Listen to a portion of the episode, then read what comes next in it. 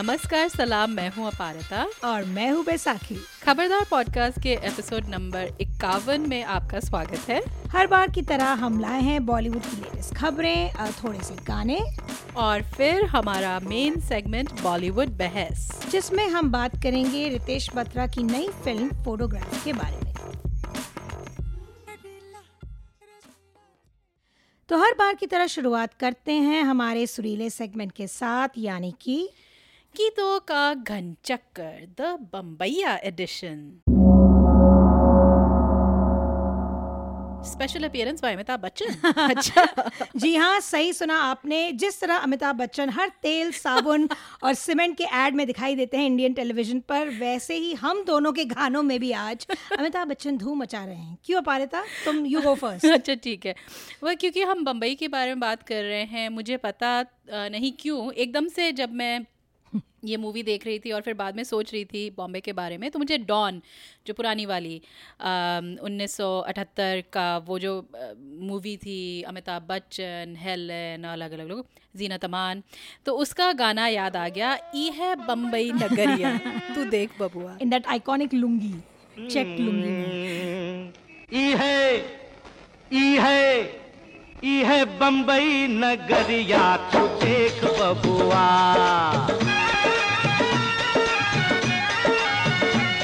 है बम्बई नगरिया तू देख बबुआ, सोने चांदी की डगरिया तू देख बबुआ, जादू टोने की बजरिया में, जादू टोने की बजरिया में माया। तो ऐसा कुछ खास नहीं है गाने में, लेकिन मेरे ख्याल से शायद ये गेटवे ऑफ इंडिया के, you can see the Taj hotel, कुछ हाँ शायद वहीं कहीं शूटिंग हुई थी मुझे। और पीछे मैं गाना जब फिर से देख रही थी, मैं वो देख रही थी एलिफेंटा केव्स के शायद कुछ बोर्ड्स वगैरह लगे हुए थे, तो मुझे लग रहा है कि शायद कुछ था।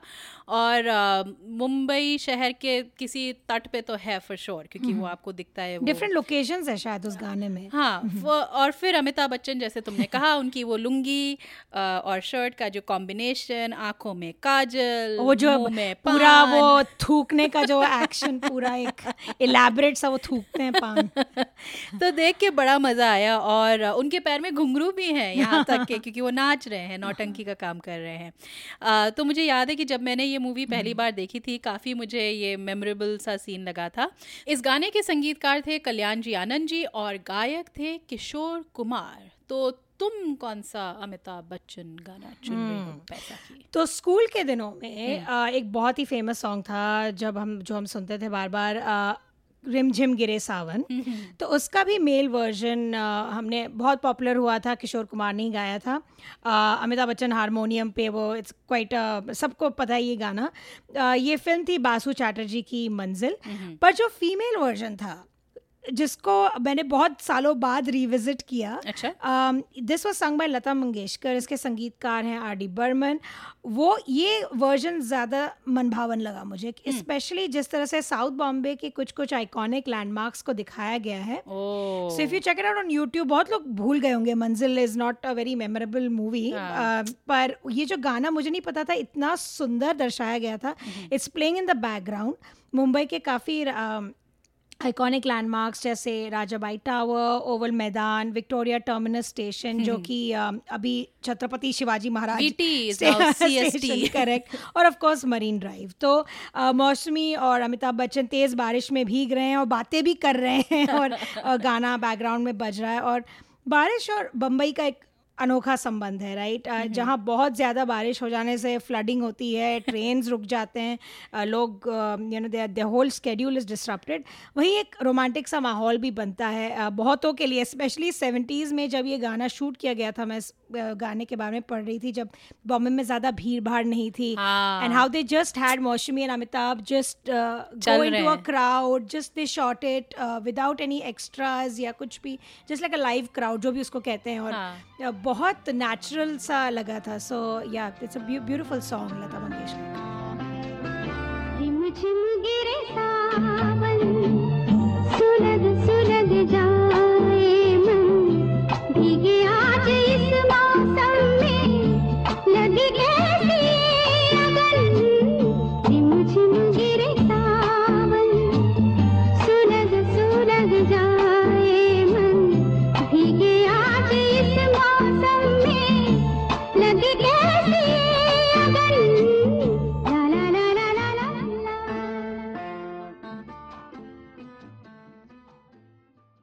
और अब हमारा अगला सेगमेंट फिल्मी खबरें।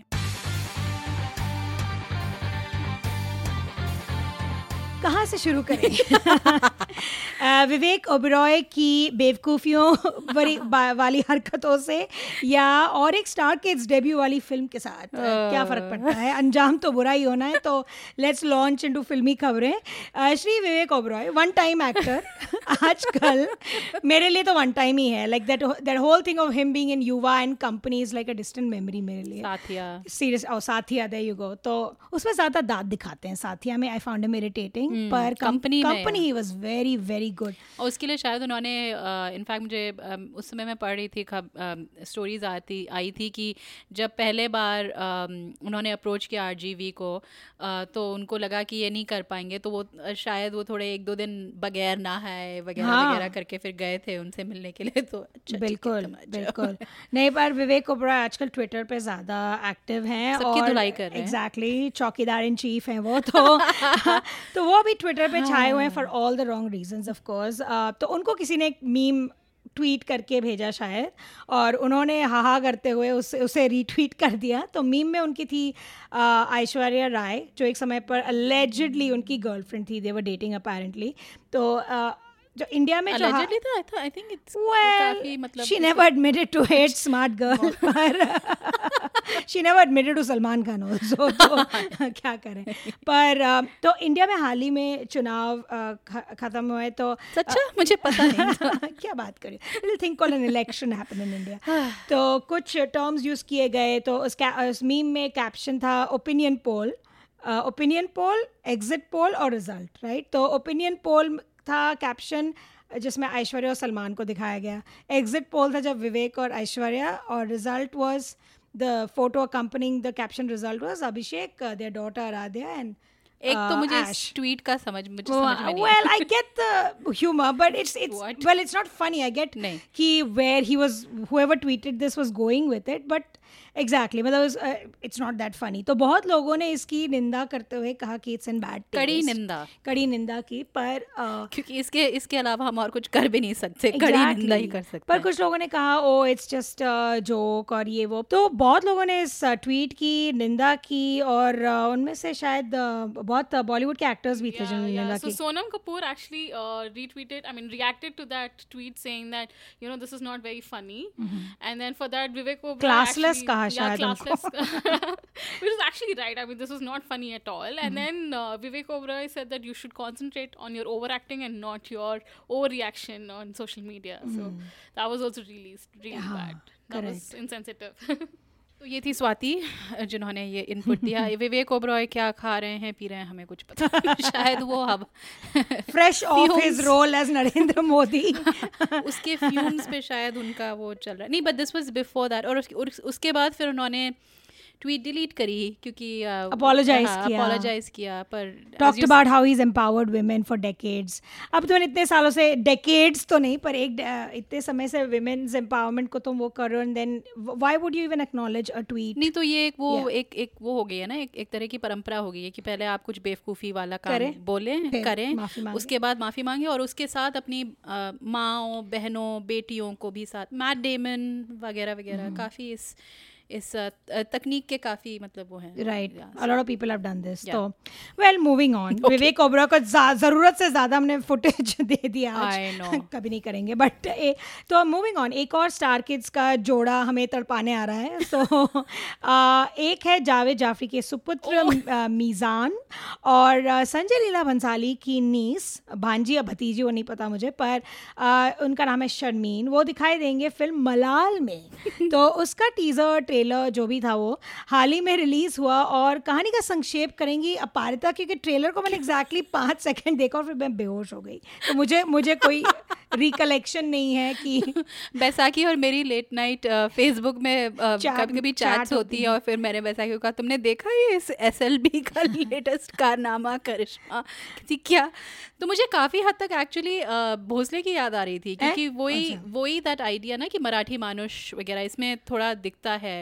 शायद ट्रेलर से हमको दिखता है कि मीज़ान कोई एक बड़े मराठी लौंडे मतलब गुंडागर्दी वैसे उस तरह के किस्म के हैं, और उसी चौल में उन्हीं की चौल में रहती हैं शर्मीन जो भी उनका नाम है, आस्था शायद ऐसे कुछ, और वो थोड़ी मतलब अब मुझे उनका पता नहीं क्या बैकग्राउंड है पर थोड़ी प्रोग्रेसिव सी पढ़ाई में ध्यान देने वाली, और इन दोनों की लव स्टोरी है, साथ में मराठी पॉलिटिक्स वगैरह, थोड़ा आप गणपति भी डाल दीजिए बीच में, so you know nice, very interesting. Sanjay Leela Bhansali का देखने जाएंगे ये फिल्म और एक गहराई भरे उससे रिव्यू भी करेंगे इस मूवी इसमें मतलब। पर वही है कि जो हमको एक एपिसोड डेफिनेटली करना चाहिए, हालांकि ये संजय लीला भंसाली की फिल्म नहीं है, लेकिन संजय लीला भंसाली का जो मेल गेज है ना या गेज ऑन द मेल, उस पे करना चाहिए, क्योंकि इस पे भी कुछ कुछ मुझे उसके लक्षण दिखाई दिए लक्षण ठीक है for sure. Moving on to another film जिसके बारे में हम अब क्या कहें क्योंकि ये ऑलरेडी बनाई गई हुई है। तो कबीर सिंह का गाना लॉन्च हुआ बेख्याली, बेख्याली में भी तेरा ही ख्याल आए, क्यों बिछड़ना है जरूरी ये सवाल आए, तेरी नजदीकियों की खुशी बेहिसाब थी, हिस्से में फासले भी तेरे। बहुत मुश्किल होगा हमारे लिए, and I am not joking, मतलब पायता हंस रही है पर I think it's going be very tough. मैं आंसू वाली हंसी है ये कि इस मूवी के किसी भी एस्पेक्ट के बारे में बात करना is going to be difficult right, क्योंकि हर एक सीन अर्जुन रेड्डी से टीपा गया है राइट। बेख्याली गाना ठीक ठाक है, और पर एक चीज़ मुझे खटक रही है, like and I saw this song also casting wise I think Kiara is perfect for this, उनमें कोई पर्सनैलिटी की ज़रूरत यू नो है नहीं, and she fits into the character, क्योंकि जो कैरेक्टर है फीमेल कैरेक्टर अर्जुन रेड्डी में भी जो कैरेक्टर है, शायद एक्ट्रेस का नाम क्या था, शालिनी अग्रवाल या शालिनी सिंह जी, तो उनमें भी कोई पर्सनैलिटी नहीं थी, फीमेल कैरेक्टर इन जनरल उस रोल में भी कोई पर्सनैलिटी नहीं, तो I feel like she fits the bill, she looks so dead and वो मतलब इट वॉज। अब मैं क्या कहूँ इस फिल्म के बारे में, I feel like it's a lost opportunity, मुझे इतना ख़राब लग रहा है to see Shahid Kapoor associated with this film, पर क्यों तुमने उनके वो नहीं देख पढ़े नहीं कि कैसे वो ह्यूमन साइकी को समझ रहे हैं इस किरदार के। एनीवेज अगर हम ये फिल्म देखे पा रहे थे तो हमें एक सीरियस झाड़ फूक करके जानी पड़ेगी एक ओझा को साथ ले जाएंगे और साथ में एक अंडे का एक बक्सा मेरे ख्याल से जो, but we have to exercise this Arjun Reddy from our system, because Arjun Reddy he's made a very strong impact with that. You know what? और मुझे और क्या अजीब लग रहा है इस फिल्म के बारे में, क्योंकि जो अर्जुन रेड्डी में जो एक्टर थे विजय देवरकोंडा वो फिर भी उनमें एक तरह का हैवानियत थी, नहीं एक तरह का करिश्मा है, like I mean in general, not उस पर्टिकुलर मूवी में but in general as an actor, like उनकी अगर तुम एक दो और देखो मैंने और बहुत ही खराब फिल्म सॉरी, लेकिन जब मैंने इसको शाहिद को इसमें देखा वो बहुत एक तो बूढ़े तो नहीं but I mean he is looking very mature, बहुत ओल्ड, एंड लाइक उनकी आंखों में it isn't there isn't that charm, there isn't that nothing. You are right, Vijay Deverakonda is a charming, उनकी पर्सनालिटी काफी चार्मिंग है, दैट्स ट्रू। और जो उस मूवी के जो अंडरटोन्स थे मेरे ख्याल से, जो अर्जुन रेड्डी जैसे फॉर इंस्टेंस एक ब्राह्मण, कास्ट, हायरार्की, ये सब चीज़ें कबीर सिंह में आई डोंट नो कि वो सब नुअंसेस वगैरह, सिंह है श्योर राजपूत या जाट होंगे डेफिनेटली, हो सकता है। Let's end with some positive news all round. So खबर आई कि डिम्पल कपाड़िया को कास्ट किया गया है क्रिस्टोफर नोलन की अपकमिंग फिल्म टेनेट में। नोलन ऑफ कोर्स आप जानते हैं, ह्यूज हॉलीवुड डायरेक्टर जिन्होंने बनाई इंटरस्टेलर, इंसेप्शन, डनकर्क जैसी फिल्में। अब पता नहीं डिम्पल का रोल 2 मिनट का होगा या 2 घंटों का, पर फिल्म की कहानी एक इंटरनेशनल एस्पियोनाज थीम पर है और डिम्पल के कास्टमेट्स भी काफ़ी इम्प्रेसिव हैं इस मूवी में। Rob Pattinson from Twilight, Michael Caine, Kenneth Branagh, और तो ये फिल्म शायद नोलन का ट्रिब्यूट है to the James Bond kind of spy thrillers. जो भी हो, मैं डिम्पल कपाड़िया को देखने ज़रूर जाऊँगी। I remember the thrill of watching Irrfan Khan in that role in the lost world. उनका काफ़ी ठीक ठाक था रोल, मुझे इतना मज़ा आ रहा था। I was like please don't let this end. There is a distinct pleasure in seeing Indian actors Hollywood films में, like in a good role of course. मुझे बहुत, it's not pride, it's just nice to see them being acknowledged because they are good actors, right. और डिम्पल को जब मैंने I think दिल चाहता है मैं देखा था, तो उस समय भी एक तरह की रीडिस्कवरी थी डिम्पल की, क्योंकि मैं डिम्पल को बॉबी के समय से, मतलब वो उनका जो दौर था वो याद है। एंड टू सी हर एक मैच्योर अभिनेत्री की तरह, और रोल भी अच्छा उनका लिखा गया था और उन्होंने काफ़ी जज्बे के साथ उसको निभाया था। सो या लेट्स सी क्या होता है। मुझे तो उनका लक बाय चांस का रोल इतना पसंद है, ऑफ दैट स्टार मदर, उफ, she is vicious in one role, जब वो फिल्म की एडिटर को फोन करके बोलती है मैं तुम्हारी बुंगी बना के कहाँ घुसेट दूंगी तुम्हें, सोच लेना। और वो जब अपनी बेटी को जब कहती है, जो उनकी बेटी के साथ जो डायलॉग्स हैं, वो really she is quite something to.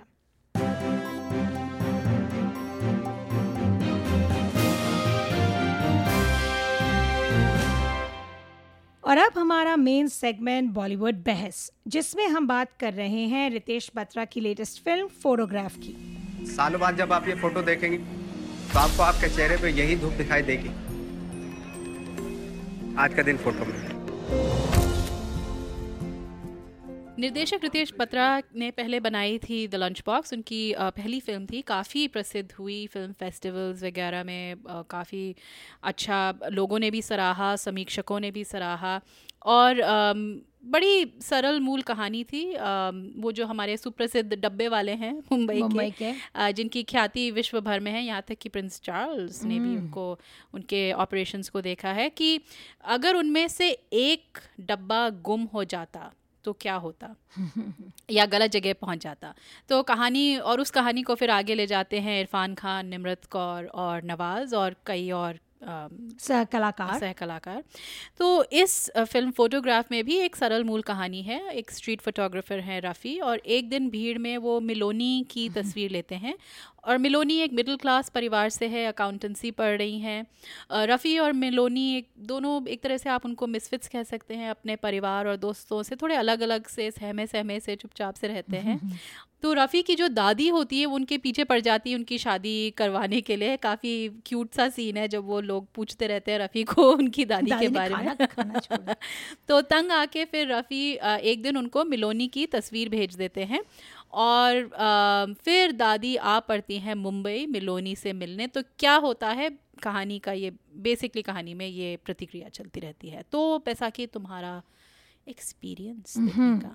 तो कहानी जैसे तुमने कहा बहुत ही स्वीट और सिंपल यहाँ भी है, लाइक द लंच बॉक्स, एक सूदिंग मेडिटेटिव सा एक्सपीरियंस है। पर फ्रैंकली लंच बॉक्स के मुकाबले this happens when you make a really great first film, फिर एक फॉलोअप करना थोड़ा सा मुश्किल होता है। You put them on a higher, you know. तो लंच बॉक्स के मुकाबले बहुत थोड़ी सी फीकी लगी मुझे। उनकी फिल्म की जो गति है, पेसिंग है, डेलिबरेटली धीमी होती है। It's very, he relies on actors to emote and gives them a very large playing field कि वो dialogues का सहारा ना लेकर।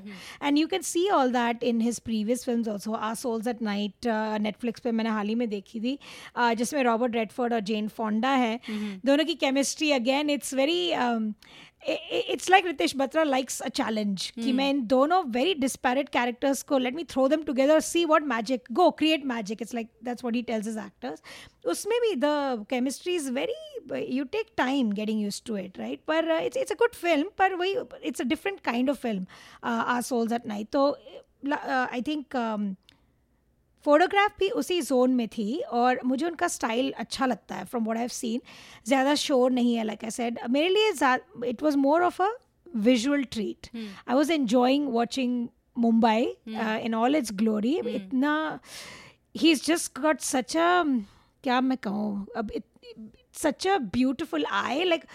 Like he's captured the soul of Mumbai. मुझे इतना I don't even know how to describe it. There's so much warmth. हर एक scene में there's just so much warmth.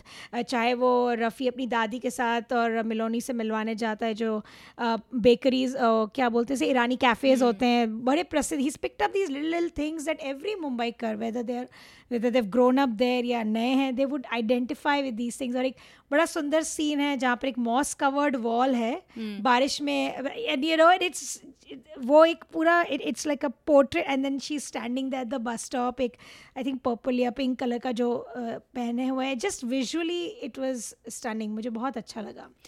तो मैंने द लंच बॉक्स देखी थी टोरंटो इंटरनेशनल फिल्म फेस्टिवल में और मुझे बहुत बेहद पसंद आई थी क्योंकि उस समय के लिए वो थोड़ी अलग सी फिल्म थी और इरफान खान और नवाजुद्दीन सिद्दीकी को एक काइंड ऑफ एक्टिंग की मास्टर क्लास देते हुए बड़ा मज़ा आया. और फिर निमरत कौर ने भी बहुत बखूबी निभाया और एक वो आवाज़ आती रहती है पीछे, वो भी बड़ी मज़ेदार सी थी. अगर आप द लंच बॉक्स देखें, बहुत अच्छी फिल्म है.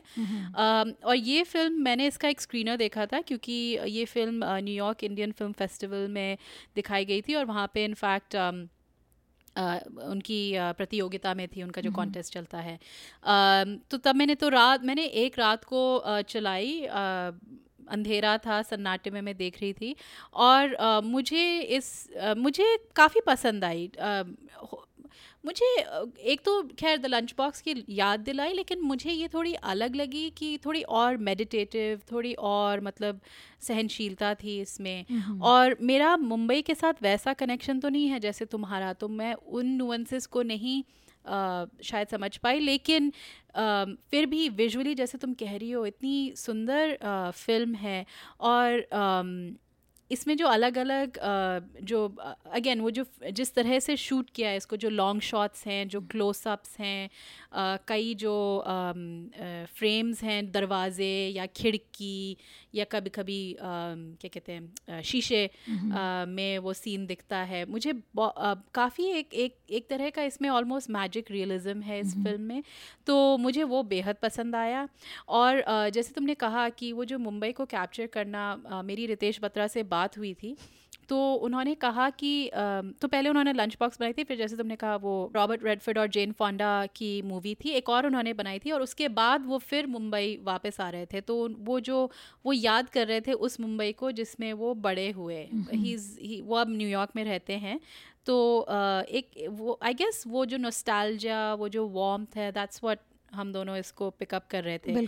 तो कुछ सीन्स पे आते हैं, तुम अपना बताओ. तुमने एक दो सीन्स तो बता ही दिए हैं, पर तुम अपना बताओ कौन मुझे था? एक scene I'll talk about one scene and this is मुझे याद है तुमने मुझे बताया था कि we were discussing how actors become predictable. हम जानते हैं कि आलिया कैसे रोएगी, नवाज कैसे स्माइल करेगा, इरफान कैसे डायलॉग को बोलेगा. और तुमने शायद मुझसे पहले फोटोग्राफ देखी तो तुमने कहा पर तुम देखना इसमें there is something different about Nawazuddin and it is so true. पहले सीन से जब वो दिखते हैं, he's at the Gateway of India taking pictures और throughout the movie just his eyes and there is I think हम इस बारे में बात भी कर चुके, there's a special quality in his face, like कुछ human है, there's something very gentle. I was also thinking of his movie Haram Khor where he's playing a total lech, right? So he can pull that off. Then I started watching Thackeray also. So मैंने देख रही थी, he's such a and then I was thinking about that character जो Kick में उन्होंने play किया where he's laughing like a C-grade movie villain, right? So just all of his characters just मेरे साथ I was just thinking about all of them together. 2-3 बार मैंने देखा ये सीन. BST बस मुंबई का बहुत आइकॉनिक बस है, right? It's the red bus replicated जैसे लंदन में उसमें कंडक्टर अभी भी वो वैसे वो यूनिफॉर्म पहनते हैं, एक झोला होता है लेदर का, they give out tickets and it's a piece of history which is nice. अभी भी है वो प्रिजर्व. तो this is the first time वो मिलोनी को देखते हैं बस में. So 2 days, the first day he sees her, वो काफ़ी पीछे बैठे हैं and it's really nothing, there's no dialogue but he's just looking और एक hesitancy and he's looking up, he doesn't know what to do. Easily ये scene एक जो stalkerish होता है ना, जो because इसको तुम stalker ही कहोगे. if it was not handled the way it was handled in the scene. तो basically ये होता है कि उन्होंने उनकी दादी आ रही है उनको मिलने के लिए, अब उनको मिलोनी को कन्विंस करना है, उनको मनाना है कि आप हमारी दादी से मिलिए कि तुम मेरी गर्लफ्रेंड हो और फियांसे गर्लफ्रेंड भी नहीं से मंगेतर एग्जैक्टली. और दोनों में कोई they are total strangers. He is just taken a photograph of her. जो टूरिस्ट के लेते हैं photographs photographers the gateway of India. It's one of those scenarios. Second दिन वो फिर आता है बीएसटी बस में and I love how Ritesh Batra however thought of the scene. जो डिस्टेंस और कम होता है ना, he sitting exactly behind her, पर in that scene she ultimately looks behind at him and दोनों एक साथ बैठते हैं all that. But it's even that is not the best part. The best part is before she looks behind. और जो 3-4 बार वो जो ऊपर नीचे देखते हैं, it is, मुझे नहीं पता, कुछ actors maybe they are born with what that talent, but just 2-3 बार जो अपना hesitation दिखाते हैं कि should I tap her shoulder, should I ask her, this is weird. वो एक अपने आप में एक साहस बढ़ाने की कोशिश. That anticipation, the audience can feel it, and it's not even dramatic. वो इतना subtle scene है. I don't know if any other actor could have done that. I'm sure they could have, but I was mesmerized. I kept going back to that scene. So, वो scene मेरे लिए, because remember these are two strangers. ये लोग दोनों एक दूसरे को जानते नहीं. And imagine the first conversation you're going to have is, मेरी दादी मिलने आ रही है. I've sent her your picture. Can you pretend to be my fiance? And if you know the background of these two characters, दोनों एकदम disparate दुनिया से आते हैं मुंबई. इनफैक्ट बाद में एक सीन आता है जब ये दोनों एक टैक्सी में बैठे होते हैं और वो टैक्सी वाला कहता है आप दोनों किसी नाटक का क्योंकि this is unbelievable because it's an unimaginable scenario. तो I don't know the script also. I know you talk about magic realism और ये वो, but this is a situation जो सिर्फ मूवीज में ही हो सकता है. टू बी वेरी फ्रैंक, मतलब क्या पता, I don't know right. The So I think जब नवाज ने सुना भी होगा script, I don't know what went in his mind and how did he prepare for the scene, but it बहुत मेरे हिसाब से बहुत ही डिफिकल्ट सीन है to pull off. He was just brilliant in this scene. हर मेरे हिसाब से हर सीन में दोनों नवाज और सान्या बहुत बखूबी इन्होंने निभाया है.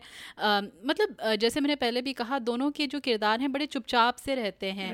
और इस फिल्म की जो अलग अलग जो खामोशियाँ थी वो मुझे बेहद पसंद आई. तो जो नवाज, जैसे मैंने तुमको कहा था, जैसे तुमने कहा कि इस फिल्म में नवाज मतलब वही सेम एक तरह से मैनरिज्म सेम है, बहुत ज़्यादा डिफरेंट नहीं है, लेकिन जिस तरह से उसको इस्तेमाल किया गया है इस मूवी में बहुत ही बढ़िया था. तो जब वो नवाज एक चौल तो नहीं पर किसी स्लम एरिया में वो एक कमरा होता है, उसमें उसके 4-5 दोस्त लोग मतलब बेसिकली बिस्तरा बिछा के शेयर करते हैं.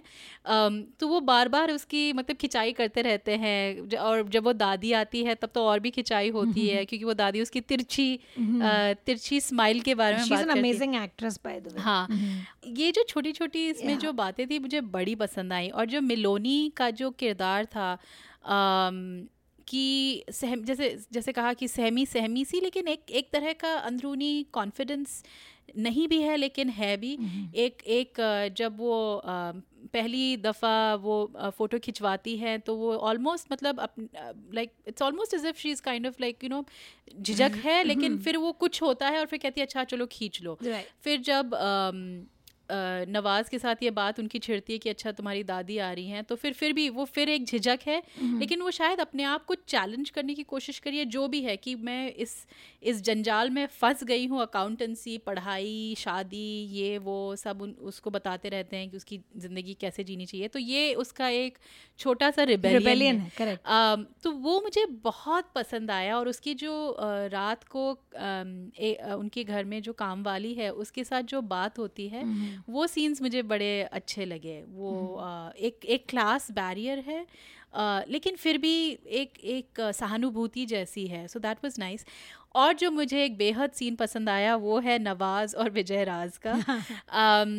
मैं बताऊंगी नहीं क्यों है कि सीन क्यों आता है क्योंकि ये देखने लायक है, लेकिन जो ये दोनों विजय राज और नवाज़ एक सिगरेट पीते हुए एक वो मतलब बालकनी जो होती है वहाँ पर खड़े हुए दोनों मतलब वो उसके सराहने खड़े हुए हैं और सुट्टा बेसिकली शेयर कर रहे हैं. इतना मज़ा आ रहा था उन दोनों को देखने में.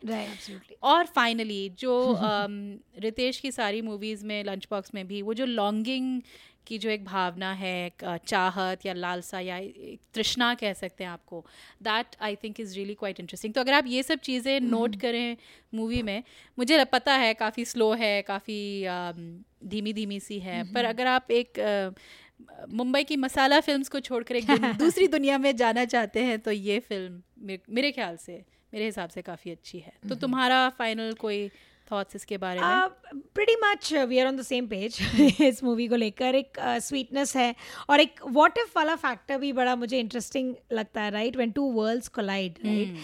तो क्या प्रोबेबिलिटी है रियल लाइफ में कि रफ़ी और मिलोनी जो इतने अलग सोशियो इकोनॉमिक सेक्शंस को बिलोंग करते हैं कि वो मिलेंगे और उनमें एक बॉन्ड होगा. बॉन्ड तक बिलीवेबल है, दोस्ती हो जाती है कभी कभी, और इन द कैब वाले से दोस्ती हो जाती है, वो तुम्हें पहचानने लगता है, किराने वाले से दोस्ती हो जाती है, यू नो, योर फेवरेट पान वाला या जो भी, जैसा आप सिगरेट खरीदते हैं. पर क्या ऐसे दो लोगों में प्यार और फिर you know even the possibility of कि कमिटेड रिलेशनशिप, शादी, they are talking about, he is introducing her to his grandmother, she is going to meet his grandmother. वही मुझे बहुत सरियल सा लगा, right. I mean it was whimsical almost, right. तो वो unthinkable है, पर वही I think the romance and the magic of the movies की, जहाँ हर संभावना है, राइट, इस सिनेरियो की. तो मैं हमेशा सोचती हूँ कि अगर ये यू नो सोशल कंस्ट्रक्ट्स नहीं होते, लाइक होते ही नहीं from the beginning of caste, economic status, रंग भेद. रंग is a big thing with Nawazuddin Siddiqui and all his movies. बेचारे को क्या कहती है उसकी दादी, काला जामुन और सफ़ेद, आई मीन. पर तो क्या पता ये सब अगर होता ही नहीं हमारी दुनिया में, एक स्ट्रॉन्ग पॉसिबिलिटी होती कि दो लोग who are just well suited to each other, right, who are true soulmates, वो एक साथ होते, everybody would be with their soulmates and everybody would be perfectly happy और कोई, you know, that there wouldn't be any mismatch. I think कितने missed opportunities होते हैं because of this, right, but unfortunately that is the reality. हम ऐसी दुनिया में जीते हैं where there are such constructs. इस फिल्म में dialogues बहुत कम हैं, एक opportunity है for the actors कि वो actually emote करें, तो जो अपने आप में एक बहुत satisfying experience है just to watch people acting. नवाज़ तो है ही माहिर, पर मुझे उनकी दादी बड़ी मज़ेदार लगी. दादियों का ज़माना है अभी. आफ्टर सुरेखा सिक्रीन बधाई हो people are, you know, seeking out interesting जो कैरेक्टर एक्टर्स हैं. पर मुझे खासकर थोड़ा that stood out for me, you talked about Sania Malhotra, मिलोनी के चेहरे के एक्सप्रेशंस थोड़े से मुझे कभी कभी sadness was bordering on looking zombie like. कुछ कुछ उन्हें ऐसा लग रहा था जानबूझ के D glamorize. It looked very deliberate. जितना Nawaz was looking natural, I think she was maybe. मुझे वो सानिया मल्होत्रा को ऐसे रोल में देख कर I didn't really connect a lot. I feel वो जो एक सीन है बधाइयों में जहाँ वो पहली बार आयुष्मान से कहते हैं कि माई मदर इज़ प्रेगनेंट, और जो अनकंट्रोलेबल लाफ्टर है and she is completely out of control. फिर पटाखा में भी उनका रोल एकदम जोशीला एकदम. तो I can't I couldn't identify her with a role like that. I don't think she was trying too hard. I feel the director was making her do things जो which was वो अभी भी I feel she is a नौसिखिया. अभी भी she needs to learn and she's been pitted against Nawazuddin, right? Every scene almost is with him. तो वो थोड़ा मुझे खटका इधर उधर. It was a valiant effort पर मुझे लगा she still needs to learn the paces of इस तरह की जो मूवी है. तो उन्हें सब मीक और बेरंग दिखाया मुझे थोड़ा. It was a jolt for me, but all in all it was a meditative film. अच्छी थी. मैंने इस फिल्म को बिल्कुल भी रोमांस की तरह लिया ही नहीं. मतलब हाँ, वो संभावना है, तुम ठीक कह रही हो कि क्या अगर ये दो व्यक्ति मिलते, even a human connection, sometimes we don't find, क्या पता ग्रेट फ्रेंडशिप्स और great partnerships. We will never know क्योंकि we were born in two different, you know, families altogether. हाँ, नहीं, वो तुम ठीक कह रही हो कि हम भेदभाव इतने बन जाते हैं, और स्पेशली इंडिया जैसी जगह में जहाँ हमारे इतने लेयर्स हैं भेदभाव के लिए. तो लेकिन मैंने फिर भी इसको उस तरह से देखा भी और नहीं भी, क्योंकि कुछ तो कनेक्शंस थी दोनों में उनके हाथ का छू जाना या जो एक मूवी थिएटर में सीन है, एक दूसरे को समझने की कोशिश करना, ये मुझे दिख रहा था, नवाज़ के चेहरे में दिख रहा था कि क्या ये संभावना है, लेकिन मिलोनी के चेहरे में मुझे उतना नहीं दिखा। पर मुझे दोनों किरदारों में ये अच्छा लगा कि ये एक kind of leap of faith जो उन दोनों ने लिया, इससे वो दोनों जो अपने अपने एक तरह से पिंजरे में जो बंधे हुए थे उससे उनको जो छुटकारा मिला, वो मेरे लिए that's what I took from the movie, कि मिलोनी को थोड़ा अपना आत्मविश्वास मिला, एक स्मॉल रिबेलियन से थोड़ा शायद वो थोड़े और बड़े बड़े रिबेलियन करें, और जो नवाज़ पे एक बोझ बना हुआ था और जो होता है कई माइग्रेंट लोगों का, जो मुंबई मतलब बड़े शहर में आप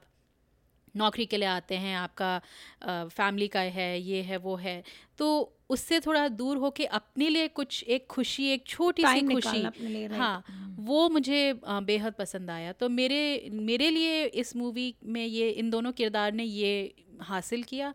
और जो मैं जो मेरी रितेश से बात हो रही थी, तो वही हमारा एक जो जर्नलिस्ट का एक आखिरी क्वेश्चन होता है, व्हाट डू यू मतलब आप क्या चाहेंगे कि ऑडियंस इस मूवी से क्या समझे।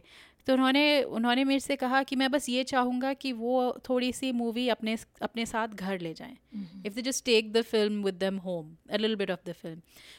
और उस उद्देश्य में मेरे ख्याल से रितेश बत्रा कामयाब हुए, क्योंकि अभी भी मैंने ये 3-4 हफ्ते पहले देखी होगी ये फिल्म, और अभी भी मुझे इसके कुछ से सीन्स जो हैं, जो रात को मिलोनी का अकेले पड़ना और प्लेट में कुकीज़, बिस्किट, दीदी बिस्किट, ये जो छोटे छोटे सीन्स हैं मुझे अभी भी याद रहेंगे। और हाँ, मतलब इस ये मुंबई में जानती नहीं, लेकिन इसको जानने की आशा करती हूँ। तो I don't know, I quite enjoyed it. Fifty fifty क्या है इरादा, फिफ्टी फिफ्टी आधा आधा, फिफ्टी फिफ्टी। और अब हमारा आखिरी सेगमेंट 50-50। तो हमारे 50वें एपिसोड के उपलक्ष्य में हमने कहा था कि बैसाखी और मैं 50 मिला के दोनों अलग अलग बॉलीवुड के लम्हों को याद करेंगे, और ये हम अलग अलग सूत्रों से, इंस्टाग्राम, फेसबुक वगैरह से बताएंगे। तो इस बार हमने सोचा कि एक लम्हा शेयर करें। तो इंस्टाग्राम में हर्ष बख्शी ने हमें याद दिलाया था मेरी ऑल टाइम मनपसंद फिल्म जाने भी दो यारों की। उसमें वैसे तो हर्ष साहब ने फिल्म के जो मशहूर द्रौपदी वाला जो सीन है उसके बारे में लिखा था, लेकिन मैं उस सीन से पहले कुछ सीन होते उसके बात करूँगी, जिसमें नशे में धुत आहूजा को डमेलो की लाश मिलती है। किसने बीच में पार कर रखी है?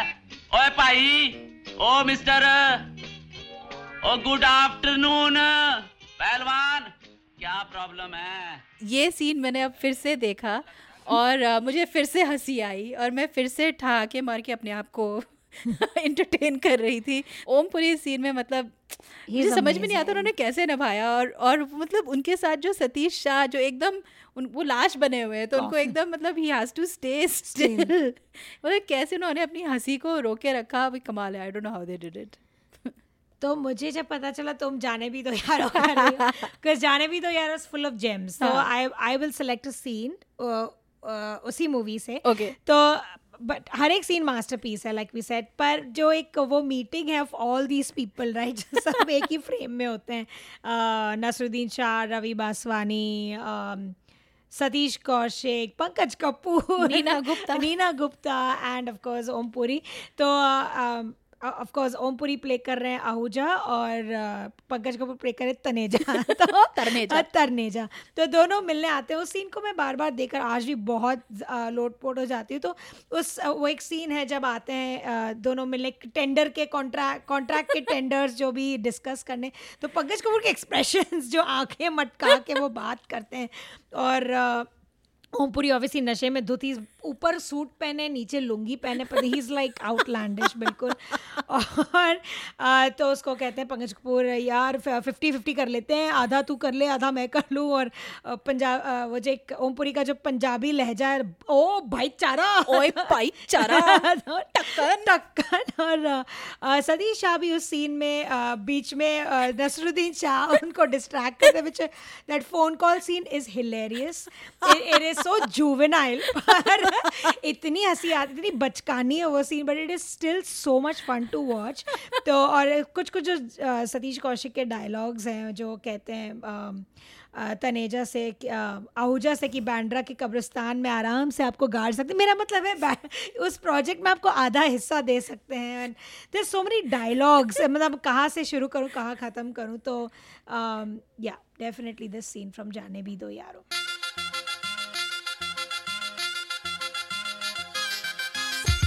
तो खबरदार पॉडकास्ट का एपिसोड 51 यहीं ख़त्म होता है. अगर आपको हमसे इस एपिसोड या किसी भी एपिसोड पर गुफ्तगू करने का मन करे तो आप हमें हमारे वेबसाइट khabardarpodcast.com या फेसबुक पेज पे हमसे संपर्क कर सकते हैं. आपके कोई भी सुझाव हो या हमारे लिए कोई विशेष टिप्पणी या फिर कोई ज़रूरी सवाल, आप हमें ईमेल कर सकते हैं या फिर एक वॉइस मेमो भेज सकते हैं. आप हमारे सोशल मीडिया पर भी हमें संपर्क कर सकते हैं, फेसबुक पे संपर्क कर सकते हैं, ट्विटर पे संपर्क कर सकते हैं, इंस्टाग्राम पे भी आप संपर्क कर सकते हैं. जाने से पहले कुछ लोगों का शुक्रिया अदा करना है. हमें तकनीकी मदद दी राजेश दुग्गल ने, हमारी एसोसिएट प्रोड्यूसर हैं स्वाति कृष्णस्वामी, हमारा थीम म्यूजिक प्रोड्यूस किया है प्रोफेसर क्लिक ने, और सबसे बड़ा थैंक यू आप सब सुनने वालों का. एप्पल पॉडकास्ट, गूगल पॉडकास्ट और स्पॉटिफाई या आप जैसे भी पॉडकास्ट सुनते हैं हमें सब्सक्राइब ज़रूर कीजिए और हमारे लिए एक रिव्यू भी लिख दीजिएगा. आपके रिव्यूज़ के द्वारा और लोगों को हमें ढूंढने में आसानी होगी. तो अगले एपिसोड तक हमें इजाज़त दीजिए और खबरदार रहिए.